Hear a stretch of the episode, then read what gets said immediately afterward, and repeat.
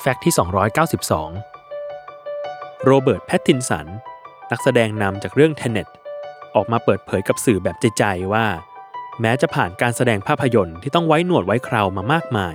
แต่จริง ๆ แล้ว ตัวเขาเองกลับเกลียดการไว้หนวดไว้เคราเมื่อยามต้องแสดงภาพยนตร์มากๆ เพราะโรเบิร์ตต้องจัดการหนวดและเคราวในขณะเข้าฉากไม่เว้นแต่ละวัน โดยเฉพาะเรื่องการย้อมสี เนื่องด้วยกรรมพันธุ์ด้านสีผมและสีขนที่อยู่ในร่างกายของเขาเป็นสีบลอนด์ ไม่ใช่สีดำทำให้เวลาที่โรเบิร์ตถ่ายทำฉากที่ต้องมีหนวดและเคราในแต่ละครั้ง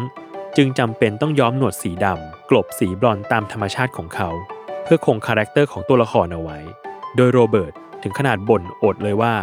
การมีกรรมพันธุ์สีบลอนด์ในร่างกายทำให้เขาดูเหมือนเด็กอายุ 12 ที่มีปัญหาเรื่องฮอร์โมนและที่สำคัญหนวดและคราวที่ขึ้นก็ดูแลยากมาก ทั้งในเวลาจามหรือกินอาหารก็ตาม